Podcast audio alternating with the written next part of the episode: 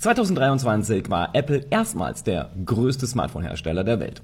Der gesamte Smartphone-Markt ist ziemlich rückläufig gewesen, aber Apple konnte sich behaupten und seine Verkaufszahlen aufrechterhalten. Samsung hingegen steht nicht so gut da. Shortcast Club